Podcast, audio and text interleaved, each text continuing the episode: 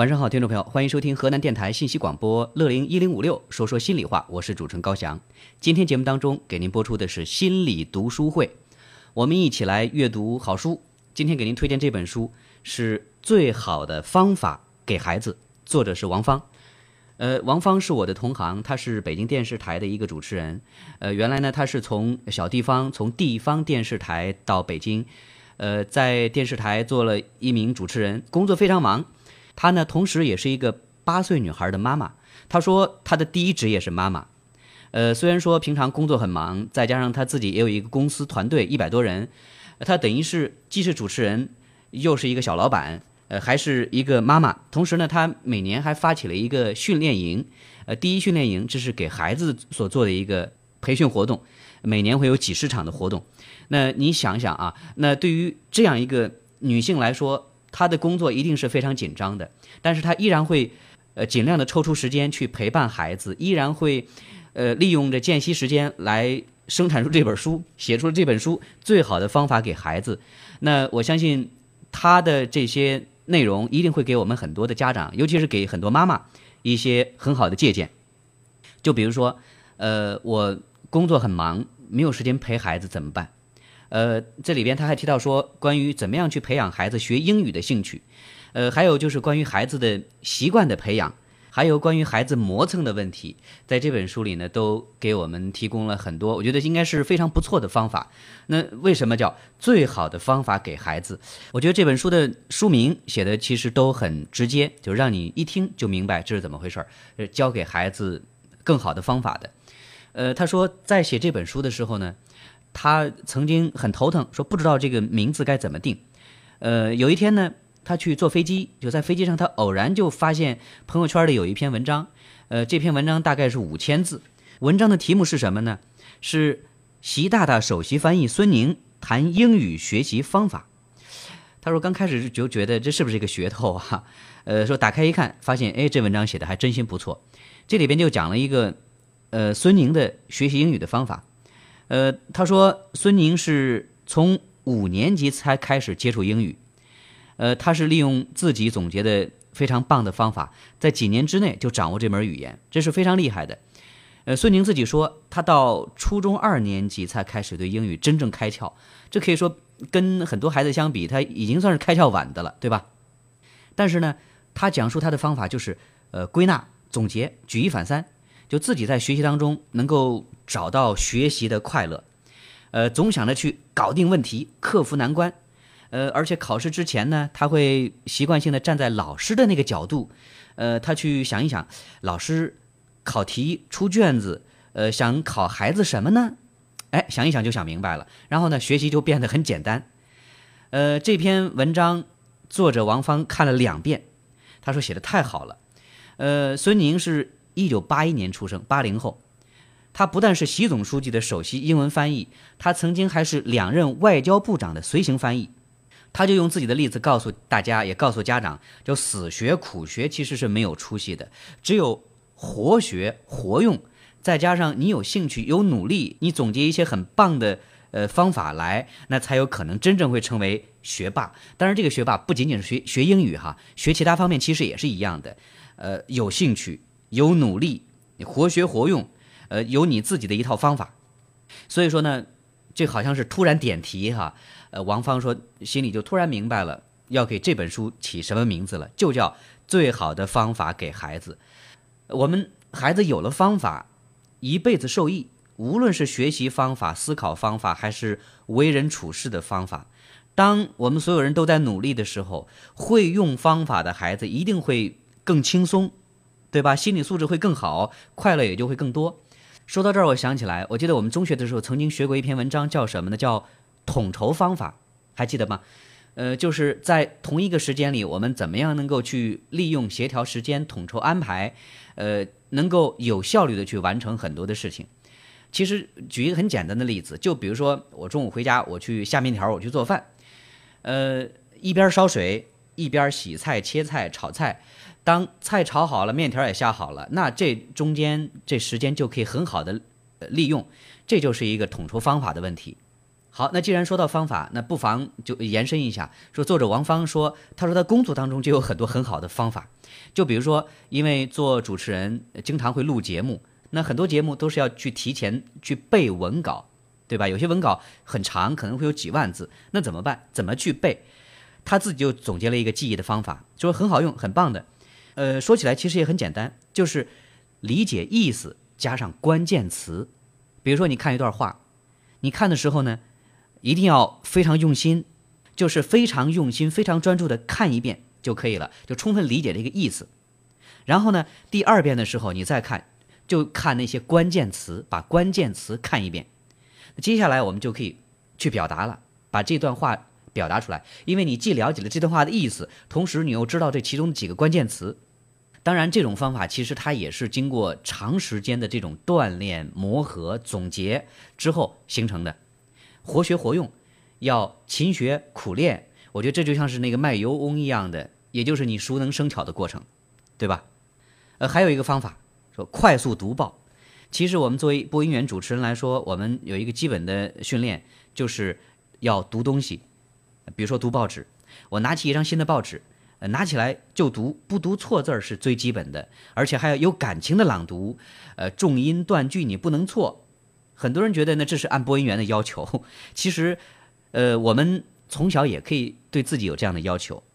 王芳说，他在上中学的时候就发明了一个方法，比如说拿到一篇课文，先是用笔勾画，比如说斜线呢就是断句，呃，下面打一个小三角就是重音，画个小圆圈就是轻读。每次拿到新文章，就会拿铅笔去给它标这些符号。时间长了以后呢，你就会养成一个阅读的习惯。当你有这个习惯之后，这种训练就会不知不觉的会给你自己很多的信心。到后来你就不用再去做标注，然后你拿起来就读，其实也不会有什么大的错误。我们有句老话说什么呢？叫授之以鱼不如授之以渔，就是教给他方法。呃，那王芳，我觉得她是一个特别用心的妈妈。她的用心之处就在于说，生活当中很多的事情，她都可以去想尽很多的办法去解决。这个办法而且是非常有效的。那就是按她自己的话来说，她说我的方法就是根据我的孩子出现问题想出来的。也就是说，她就像是一个灭火队员一样的，孩子哪里变成弱项，她就在哪里想办法，然后去帮孩子去搞定、去克服。呃，就比如说孩子读小学一年级。呃，由于没有上过学学前班所以说学语文就显得很费劲，特别是识字儿就显得比较困难，对吧？有时候一个字儿会练习好多遍，但是还是记不住。后来呢，王芳说：“他说我就想出了一个办法，就是给这些字儿编故事。孩子都喜欢听故事，那一听故事就很容易会对这个字儿呃认识，会记住。呃，说有一个字儿叫一瘸一拐，那个瘸，大家记得怎么写吗？一瘸一拐的瘸。”孩子记不住这个字儿，那当然也很正常，对吧？所以说，就给他讲了个故事，说从前有一个小朋友特别淘气，他总是爬到房子上往下跳，结果呢就把腿给摔坏了，走路就一瘸一拐的。妈妈看了说这孩子生病了，腿生病了怎么办呢？为了让孩子快点好起来，每天就给他加点肉吃。那么这个“瘸”字儿就是因为生病了，所以说这是一个病字框。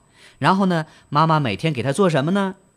孩子就会抢答说：“加点肉。”哎，这就是病字旁，里边是加肉。你看，这就是瘸了。这孩子立马就记住了。然后，孩子记住之后，他就会拿这个字儿去考验大人，说：“你知道这个瘸字怎么写吗？” 很多大人，你还别说，提笔忘字儿，记不起来。结果这下好了，孩子很自信。你看这个瘸字你都不认识，是病字旁里边加点肉。好，就把这个故事就讲给大人听。再比如说那个飙车的飙，飙左边是三个犬，右边是风，对吧？那这就是很快的开车，互相在比赛，这就是飙车。但是呢，在古代的时候没有汽车，有什么呢？有狗，对吧？那就是有三只狗比赛。看看谁跑得快，于是就使劲往前跑，使劲往前跑，跑得比风还快。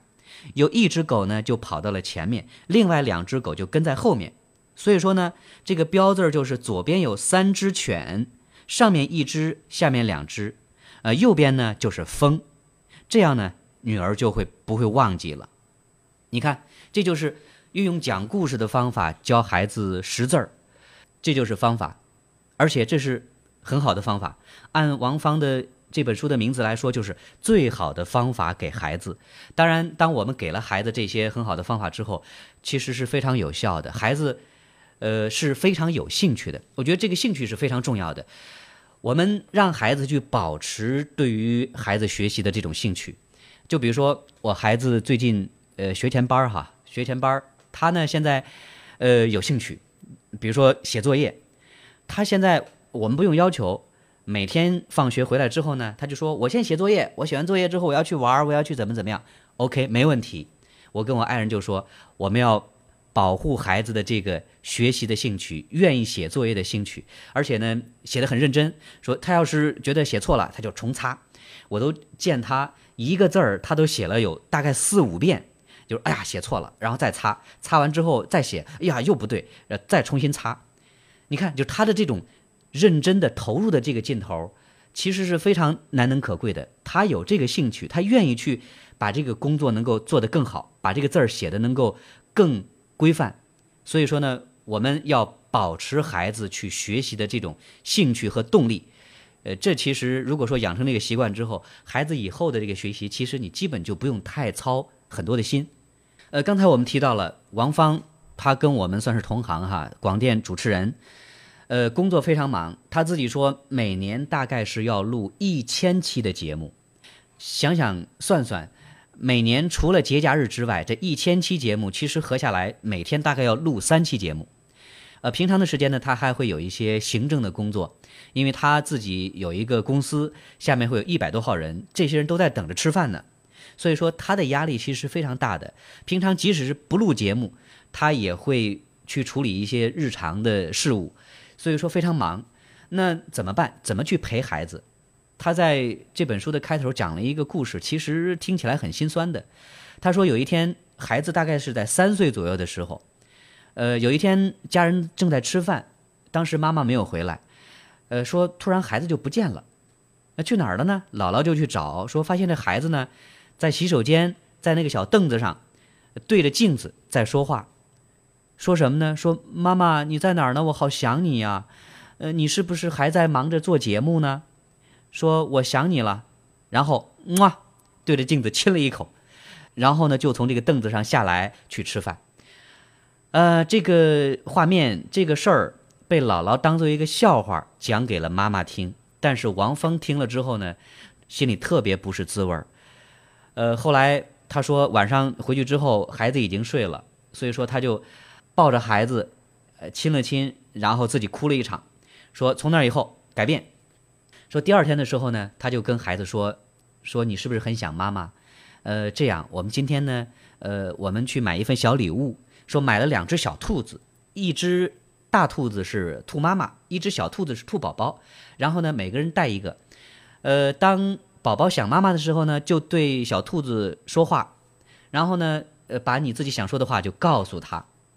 呃，当王芳说在办公室的时候想起女儿的时候呢，他也会呃拿起项链上这个小兔子，然后看一看，哇，他突然就觉得很有效。他说，当一拿起这个小兔子的时候，他就觉得好像心情就放松了，就感觉那心里边那些话、那些情绪就得以释放了。这是跟孩子的一个很好的链接，对吧？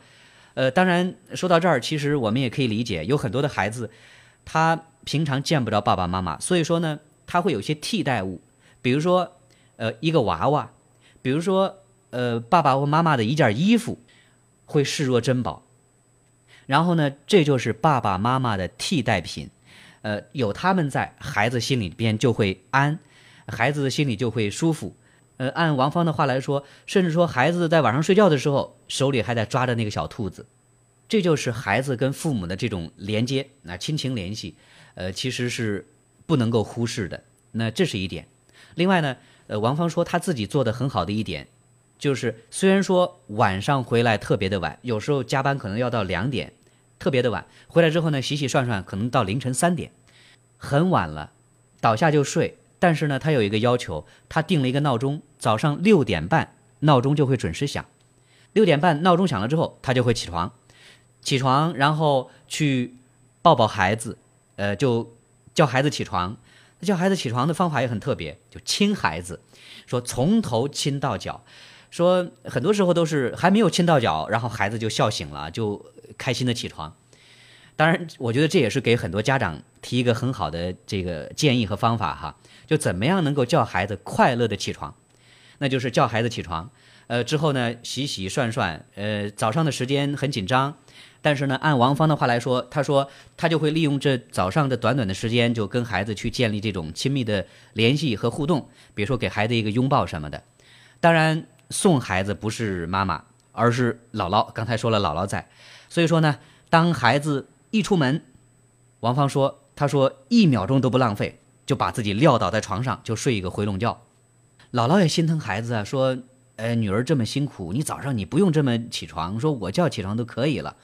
但是王芳却在坚持，她说这个功课是一定要做的。呃，为什么呢？虽然说早上起床这段时间不长，半个小时，但是这段时间很重要。呃，妈妈的拥抱是最美好的早餐。她说，当让孩子开心快乐的起床之后，就会开启他的美好的一天。那当孩子以后长大以后，当他回忆起他的那个童年，他的成长经历的时候，那些清晨的美好。必将会成为孩子的成长记忆当中非常快乐的、闪亮的那些色彩。所以说，王芳就说，像他这样的，虽然说平常很忙，没有时间去陪孩子，呃，他有一个很好的比方，就是这就像是陪孩子的时间像零钱，它不是整的，但是它是零零碎碎的。如果说你不攒着的话呢，这些零钱可能就丢了。就比如说我们身上一毛的、一块的这个零钱，你不攒，可能随手就丢了。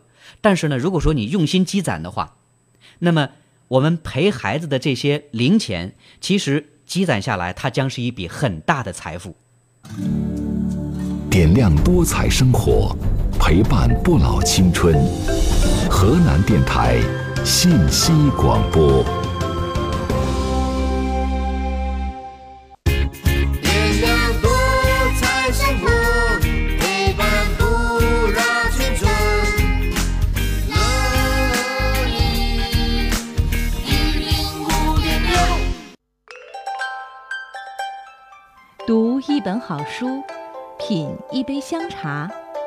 心理读书会，享受好时光。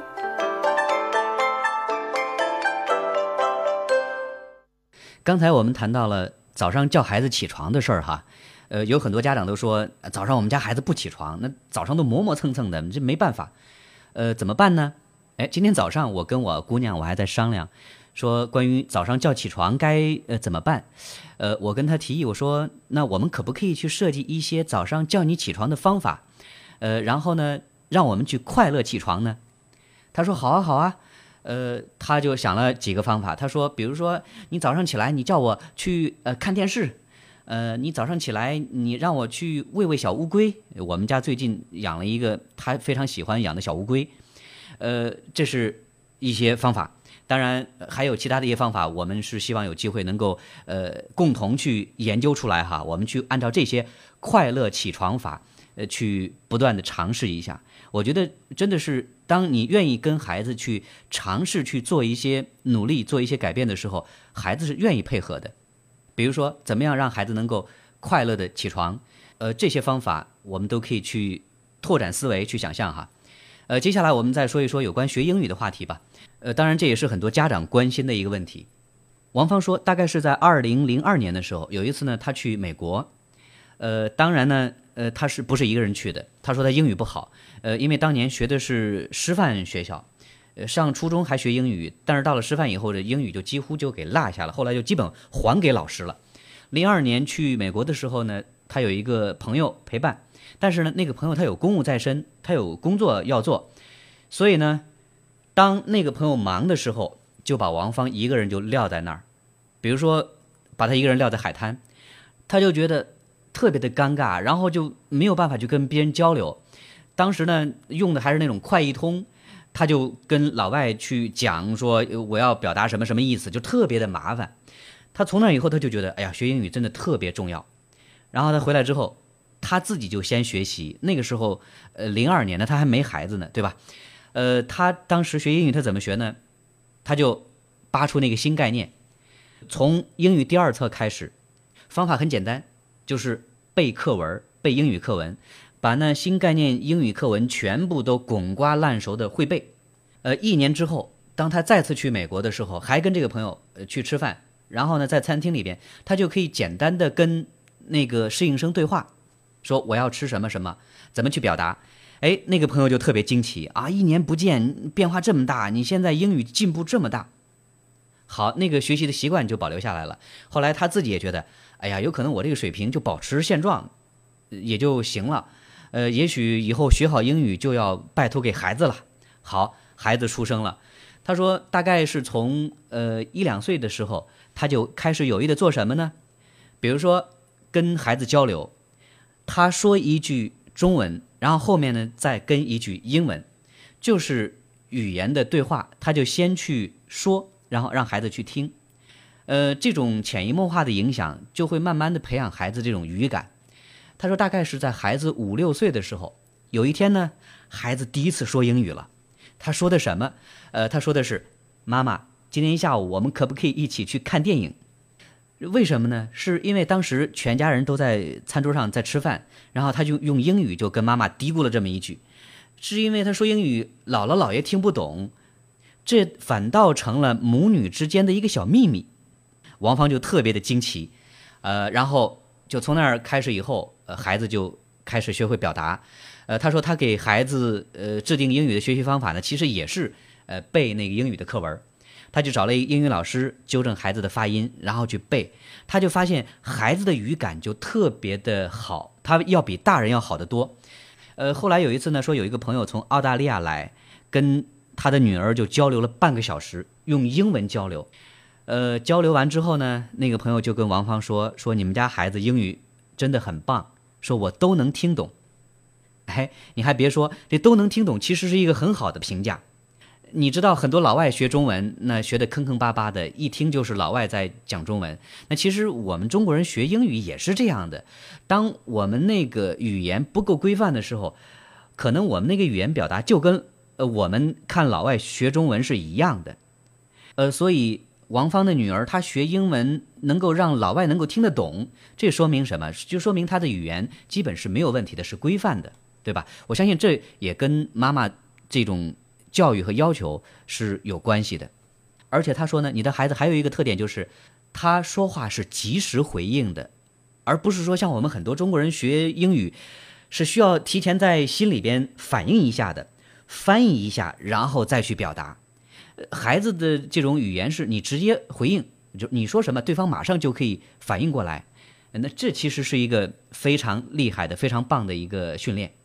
呃，他说，当然这也跟自己平常的呃英语训练是有关系的。比如说，有时候出门下楼梯就会数数。呃，孩子在很小的时候就学英语数数，就可以数到一百。呃，你发现其实不光是学英文，很多时候我们都是在生活当中那种点滴的呃这个小事做起，一点一点一点一点的汇集。然后呢，其实要说这方法，那就是要。多运用，多练习，就像是学英语一样的，多背课文然后呢，时间长了之后，呃，坚持去对话。他说有一次呢，孩子呃跟他去出国，呃，结果呢，说很短的时间，孩子就交到了好几个好朋友，是因为他到了那个环境之后呢，他敢于去表达，呃，然后呢，他就容易去跟别人建立联系，跟小朋友之间去交流是很容易的，交了好多好朋友。结果回来的那个飞机上。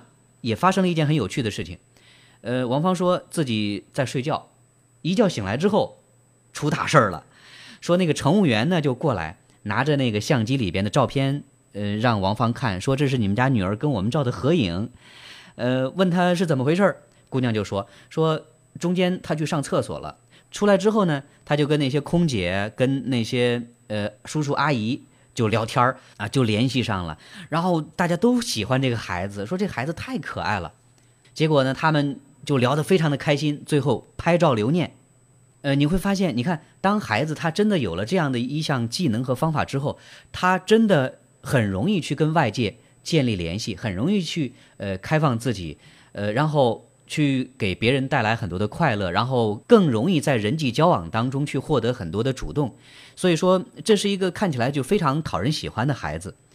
呃，这里边其实也包括孩子的这个性格这个部分，就比如说孩子就特别爱笑，然后就特别容易招人喜欢。呃，这里边其实也有一个方法。呃，王芳说她的孩子呢是早产。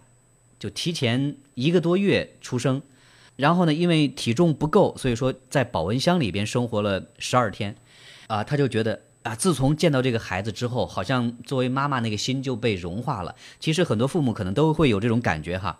当我们初为人父母的时候，呃，我们跟这个孩子好像就一下子就建立了这种坚不可摧的联系，我们这辈子可能就跟这孩子就，呃，密不可分，就这种感觉。他说。当孩子来到他的身边之后，就从保育箱出来，来到他的身边之后呢，他就好像一刻也不想离开这个孩子，就紧紧地抱在怀里。呃，后来他就发现一点，说这孩子出来之后呢，孩子就会笑。你想哈，呃，既是早产，呃，然后体重不够，呃，出生十二天，他就会笑了，而且那个笑容就是感觉呃会保持一段时间的。姥姥就感觉很惊奇，说这孩子好像感觉有些不可思议哈。然后呢，他就突然有种感觉，说要给孩子以这样的这种激励。所以说从那以后呢，孩子每一次微笑，然后他就会去对孩子表示赞许。怎么赞许呢？就亲一下孩子，亲亲孩子，抱抱孩子，这就相当于是给孩子一个正向的、积极的肯定。所以说呢，就从那以后，孩子就会慢慢慢慢就越来越爱笑。因为他也会发现说，当他去展露笑容的时候，会得到妈妈的肯定，妈妈会亲他。所以说，王芳家的孩子，他从小他就是一个特别爱笑的孩子。然后呢，这孩子给人的感觉就会特别的乖，特别的懂事，就很少去哭闹。所以说，比如说在公共场合，那这样的孩子其实是很省心的，是吧？大人也都很喜欢，很少在公共场合去折腾大人。那我想，其实这。对于孩子的这个性格其实是有关系的，这跟孩子的爱笑是有关系的。当然，这个笑不是天生的，这是跟作为家长要给孩子一些刺激、一些回应、不厌其烦的教育是有关系的。所以说呢，我觉得我们的家长那很多都会觉得，那我们孩子性格不开朗啊、怯懦啊什么的，呃，当然也跟一部分哈，也跟我们的家长的教育是有关系的。呃，如果说要培养一个健康积极的孩子，那其实就是需要我们父母在不断的去呃努力去追求。我们对孩子会有什么样的期待呢？其实我们很多的家长朴素想法就是让孩子健康和快乐，对吧？这两个词儿好像用的比较多。那怎么样让孩子健康和快乐？一个是要有一个好的身体，呃，另外要有一个好的心态，对吧？就是我们要让孩子去笑着长大，要让孩子去。笑对生活，这个不是说要给孩子去创造一个多好的物质生活生活条件，而是要让孩子去学会处理问题。呃，比如说遇到任何坏的情绪或者坏的事情，都有可能会变成好事儿。因为如果说我们用积极的心态去面对的话，那这个糟糕的事情它也会有积极的一面。所以说呢，从那时候开始，呃，王芳就开始去研究这个教育，去研究如何培养一个心智健康的孩子。那其实我相信王芳的想法也会代表我们很多家长的想法，就是有一天当我们老了，甚至说当我们离开这个世界，我们的孩子他可以去笑对一切。所以说这本书里，呃，王芳也会有很多的方法，就有关于怎么样让孩子积极、幽默、快乐的方法，会跟家长来分享。所以说呢，对于我们孩子来说，我们希望让孩子笑着长大，让我们家长笑着变老。点亮多彩生活，陪伴不老青春。您现在收听的是河南电台信息广播。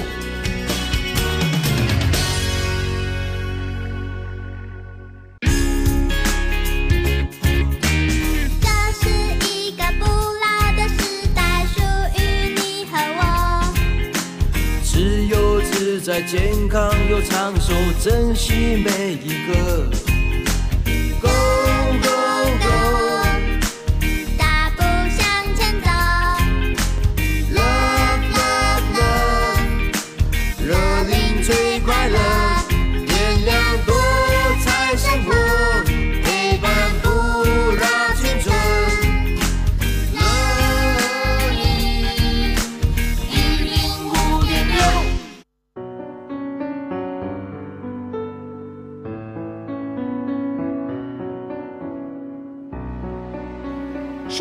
和心灵都需要旅行，情感和灵魂相伴在成长。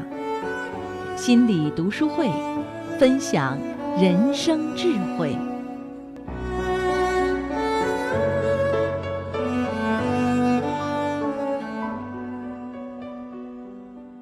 欢迎各位继续收听河南电台信息广播乐龄一零五六，说说心里话，我是主持人高翔。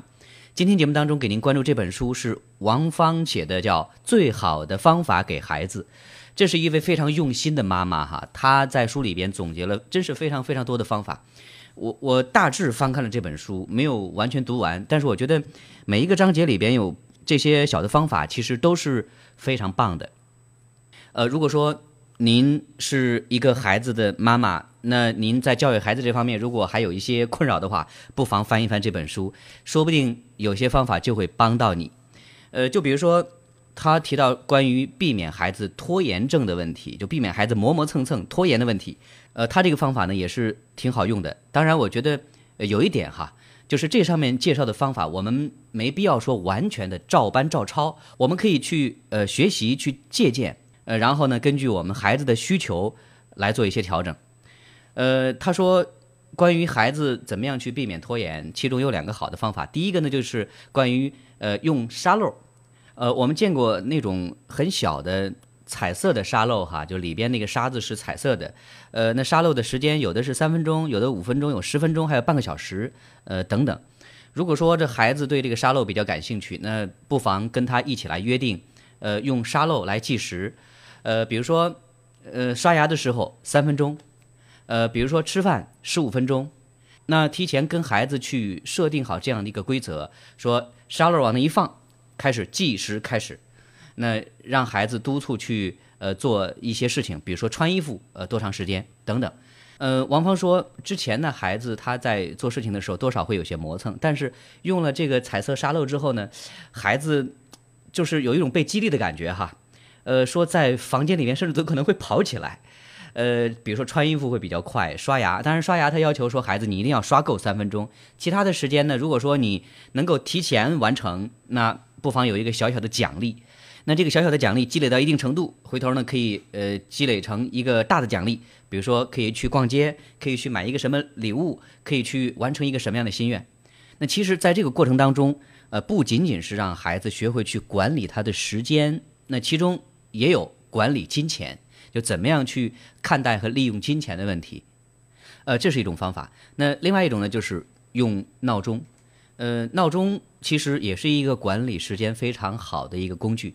呃，比如说我们从小教孩子去怎么样看那个时钟，怎么去看分针、秒针，呃和时针，呃，然后让他去认时间，呃，然后让他可以参与去设定这个时间。早上如果说这个闹钟准时响了，那呃不妨可以让自己闭上眼睛清醒一下，就醒一醒。那接下来就睁开眼睛去起床。那其实这说到底，它是一种规则的意识哈，就是你怎么去看待和利用你的呃时间，怎么去遵守呃你的规则。那关于让孩子去呃早起床啊，或者是呃怎么去利用他自己的时间，更多的我觉得他应该是让孩子对他自己的这个过程会有一个。概念，呃，让孩子能够去参与其中，呃，能够去对自己的这些事情去做一些决策，比如说，呃，穿什么样的衣服，比如说让孩子去，呃，参与，呃，对他自己的时间和金钱进行管理等等，呃，很多时候家长也会说，说我们家孩子他就是不听话，那我给他说什么他就是不听，这里面我觉得可能家长会犯了一个呃错误或者一个问题就是。很多时候都是家长规定让孩子去这么做的，比如说你必须要几点起床，啊，比如说你今天要穿什么什么衣服，就是让孩子他只能听你的，他自己没有这个决策权，呃，他自己有想法，但是呢，他不被允许表达，即使说他说了，好像也不管用，嗯，在这个过程当中，孩子他就有可能会受到挫败，或者说孩子就有可能会感觉到不被理解、不被关照、不被尊重等等。其实这种感觉是很糟糕的。当孩子他感觉到不被你所理解的时候，那其实两个人的心是很难去拢在一块儿的。两个人可能就会出现裂痕，可能就会出现冲突和对立。我们在跟孩子的这个交往当中，其实我们应该是跟孩子是一伙儿的，对吧？呃，比如说我跟孩子在一起，我们一起面对我们穿衣服的问题，我们一起呃面对早上起床这个问题。OK，那这样就可以，那这样就不至于说让孩子会觉得，嗯，妈妈是站在我的对立面，妈妈逼着我去做一些我自己可能不太愿意做的事情等等。那这样的话，可能效果就会打折扣。呃，另外这里边还提到一个观点是什么呢？说，嗯，对于我们现在很多孩子来说，呃，比如说家长就觉得，哎，我们家孩子不懂得感恩，我们家孩子不懂得孝敬父母，说从小就养了一个白眼狼，对吧？这种说法也挺多的。那怎么去，呃，不知不觉之间，我们在养育孩子的时候，就养育出了一个不懂感恩的白眼狼的孩子呢？呃，王芳在这本书里，他就讲了自己亲身经历的一件事情。说有一次呢，说自己身体呃有病住院，就做了一个小手术。然后有一天呢，孩子就到了医院。当然，孩子来了之后呢，也会心疼妈妈，然后呃跟妈妈说话。之后呢，孩子就没事儿干了，就去玩手机，说：“妈妈，我想玩手机，可以吗？”呃，王芳就想了一下，说：“可以，那拿去玩手机。”但是呢，在这个过程当中，他自己有一个感觉，说。好像孩子来了之后呢，除了刚开始打那声招呼之后，那么其他时间都是沉浸在玩手机的那个过程当中。中间有护士进来，呃，给换药，呃，这孩子也就是抬头，呃，微笑了一下，就没有再做别的其他的表示。王芳就突然感觉好像这个是有问题的，为什么？就自己是躺在病床上的，然后就挺痛苦的。这个时候，他说。我可以做一个设想哈，如果说我的孩子这个时候是躺在病床上，而我来到医院去看他，那我是怎么做的呢？我一定是全身心的投入在我的孩子身上，对吧？孩子，你疼不疼？你渴不渴？你现在哪里不舒服？呃，你需要妈妈为你做点什么？等等等等。呃，最起码说这种嘘寒问暖，这种呃照顾，这种感觉是要体现出来的。但是呢，他在孩子这儿。没有感受到这些，那孩子好像除了刚开始的那个亲昵的表示之后，就再也没有这种表示了。他觉得这样是有问题的。呃，他也想到了说，你像最近这几年经常会爆出一些新闻，类似说孩子没有这种感恩之心。呃，孩子比如说到了三十岁了，他可能还在啃老，他可能还在需要爸爸妈妈来为他做事，而很少去为爸爸妈妈去做一些付出。呃，去做一些照顾和心疼的这些举动，呃，所以呢，打定主意，王芳说她要搬一搬孩子这个问题，呃，结果就过了几天，她又让孩子来到医院，呃，来了之后呢，呃，王芳就表现的就比较柔弱哈，她说：“哦，妈妈身体好不舒服啊，我的这个伤口好疼啊，就表现的很弱的样子。”你知道吗？哎，这时候有一个很神奇的这个反转，孩子就立马会表现的，呃，那种善良的一面，那种心疼人的一面就出来了，就心疼的问妈妈怎么了，需要做什么，然后他就指使着孩子说：“哦，我这个伤口还有点疼，我我想喝点水，我想怎么样，我想怎么样。”然后他就指使孩子去帮他去做一些事情。那这个时候，其实孩子他是非常愿意去做的。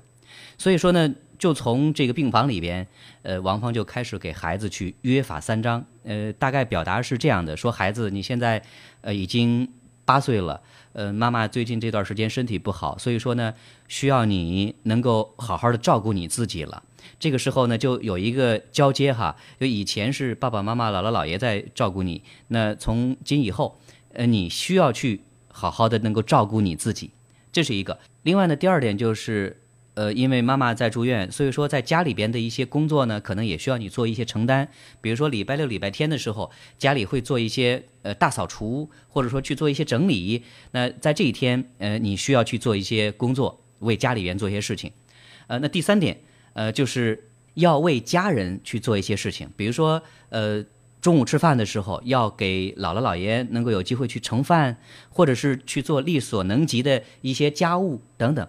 你看，当孩子有意去接受这些信息的时候，家长有意的去培养孩子去做这样一些事情的时候，那其实我们就是在鼓励孩子去付出，在做事。在这个做事的过程当中，孩子他也能够去得到一些快乐，这是一种成长的快乐。但是我们很多家长，呃，我觉得还是有这种大包大揽的感觉哈，就是觉得孩子还小，一直觉得孩子还小，所以说呢，自己能做的事情自己都做了。父母太勤快，往往会养的孩子比较懒惰，这就是有关系的。所以说呢，我们需要去放手，让孩子去做他力所能及的事情。当他在这个家庭里边，他有所付出的时候，其实他也就，呃，更爱这个家庭。呃，说起爱，其实，在家庭里边真的是到处需要，呃，充满爱的氛围的。呃，王芳他说还有一个很好的方法，就是，呃，在教育孩子的过程当中是需要两种维生素，呃，一种维生素呢是 T，一种维生素是 Y。T 是什么呢？叫 touch，叫什么叫拥抱？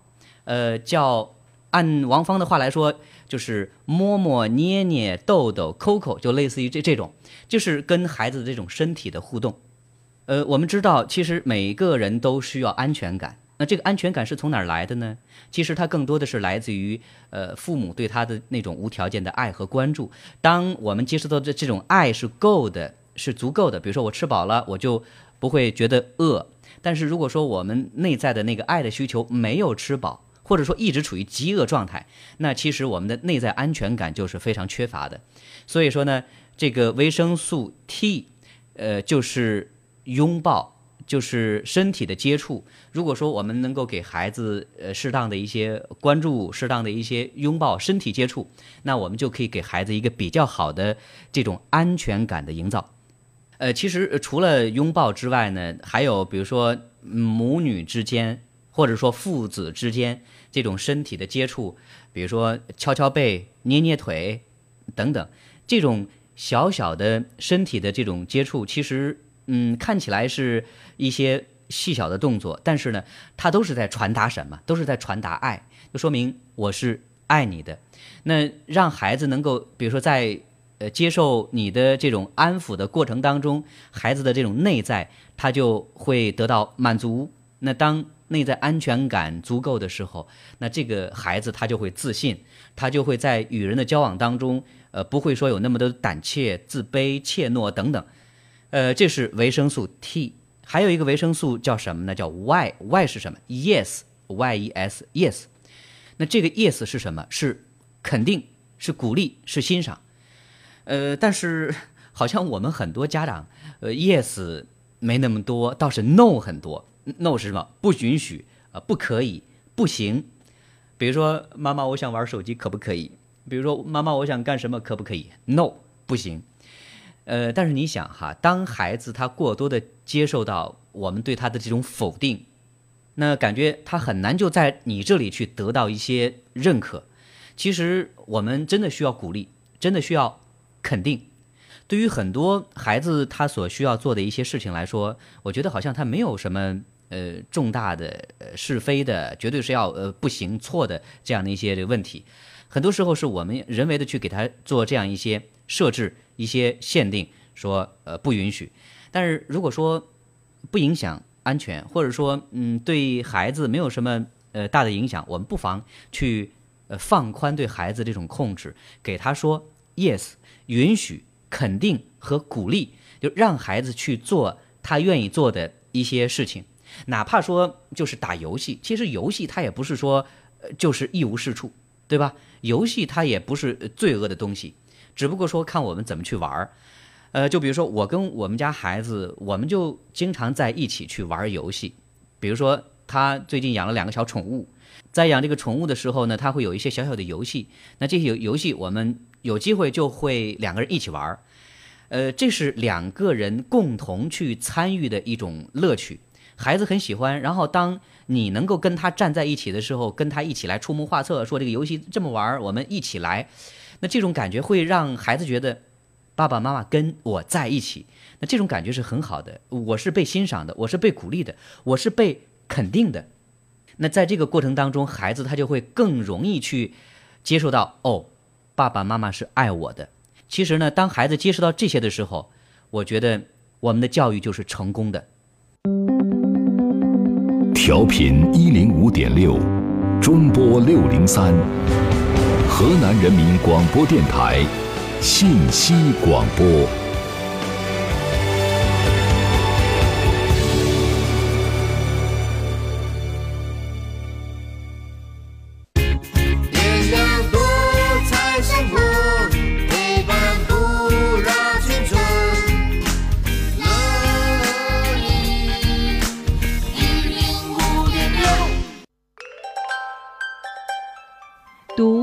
好书，品一杯香茶，心理读书会，享受好时光。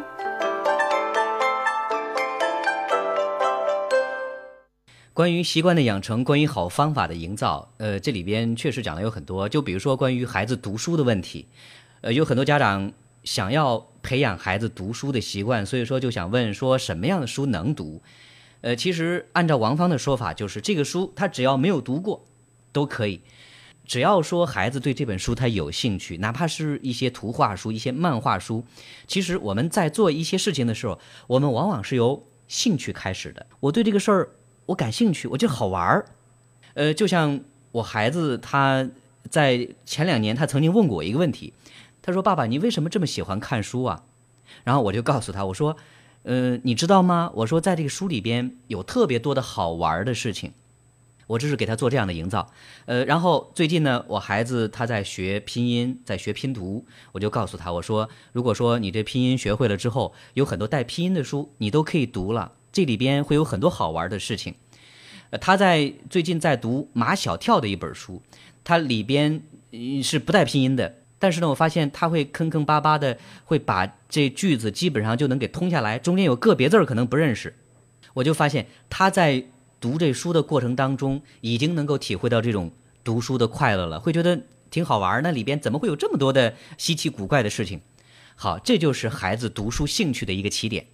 呃，所以我想，我们一个是给孩子创造这样一个环境，另外，其实作为家长来说，我们也需要去呃做一些示范，对吧？如果说你爸爸妈妈天天不看书，天天玩手机，你怎么能指望你的孩子去爱阅读呢？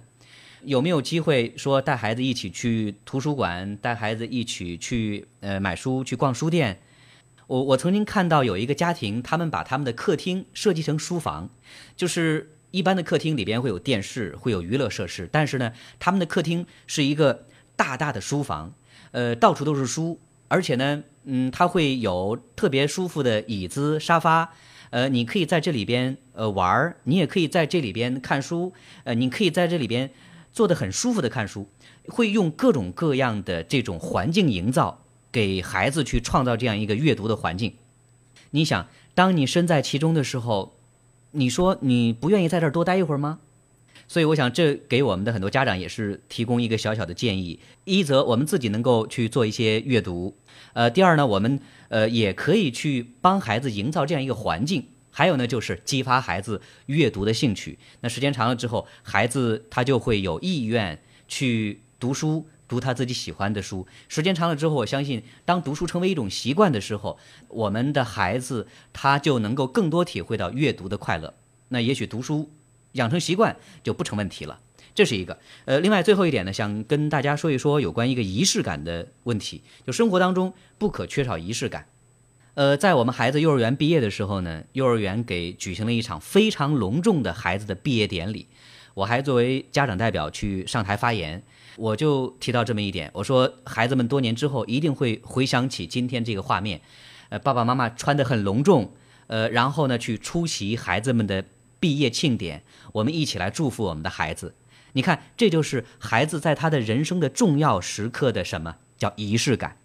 就像我们结婚一样的，那结婚为什么会有，比如说求婚，会有婚礼，这是就是仪式感，就是要向世人隆重的做承诺，呃，大家一起来见证这样的一种隆重的仪式感，那是我们人生一辈子的一个非常重要的亮点，呃，就比如说过生日，对吧？有些妈妈说，哎呀，我们家成员从来都不过生日，有啥意思啊？现在不缺吃不缺喝的。